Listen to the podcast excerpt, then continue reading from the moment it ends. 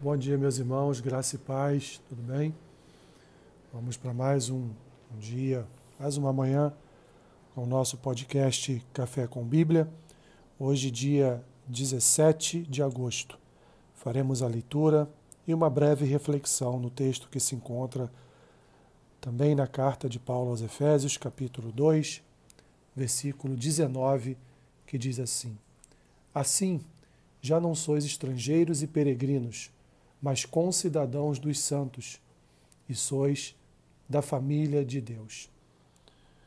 Meus irmãos, desde o início, Deus se empenha em formar o seu povo, a sua nação, a sua própria família.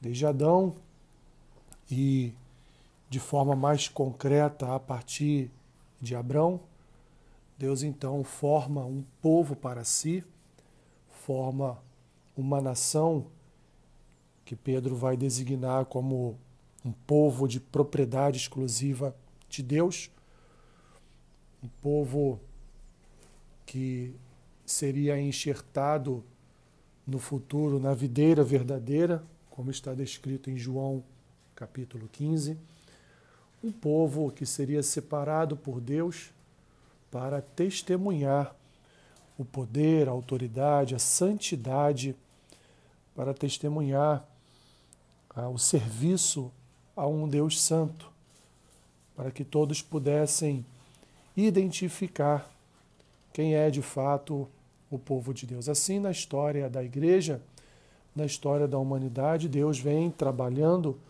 todos os dias na formação desse povo para uma vida eterna mas não só para uma vida eterna, mas também para que nesta vida, para que nesta terra pudéssemos reverberar a sua glória e a sua majestade. Como diz o livro de Apocalipse, a igreja ela é ela é como como um luzeiro do mundo, ela ilumina o próprio Senhor Jesus no Sermão do Monte, capítulo 5 de Mateus, ele vai nos exortar a sermos sal, sal e também luz, porque nós, meus irmãos, é que somos o povo que faz a diferença, ou pelo menos deveríamos ser.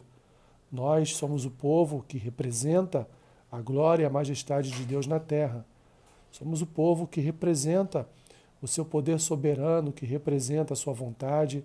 Somos o povo que representa a sua presença ainda aqui neste lugar. Assim, como diz Paulo aqui, nós, portanto, somos nesta terra, somos estrangeiros e peregrinos, somos pessoas diferentes, de nacionalidade divina, diferente daqueles que não comungam da nossa mesma fé. Portanto, nós somos concidadãos, todos cidadãos de uma só nação, cidadãos que formam um só povo que, portanto, é o povo de Deus. Assim, ele termina aqui esse pequeno versículo dizendo: Somos, portanto, da família de Deus, porque Deus nos escolheu, nos adotou como filhos e hoje somos participantes, participantes da sua da sua graça, participantes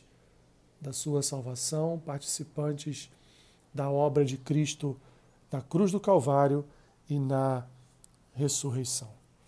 você hoje, então, possa sentir no seu coração esse chamado do Senhor para, para uma filiação eterna. Senhor, glorificamos, exaltamos o teu nome, nome que está acima de todo nome nome que nos salvou, o nome que nos separou, o nome que nos santificou, nos purificou, mudou a nossa sorte, mudou a nossa vida, transformou todo o nosso ser.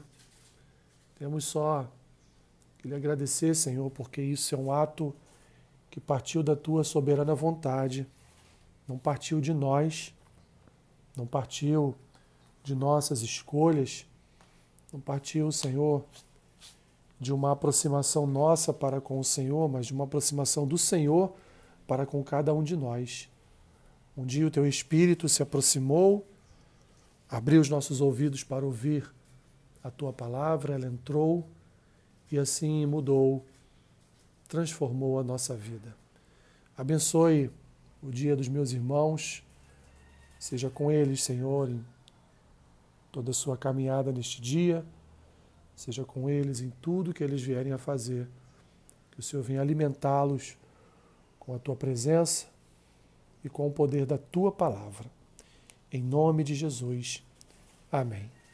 Que Deus te abençoe rica e abundantemente.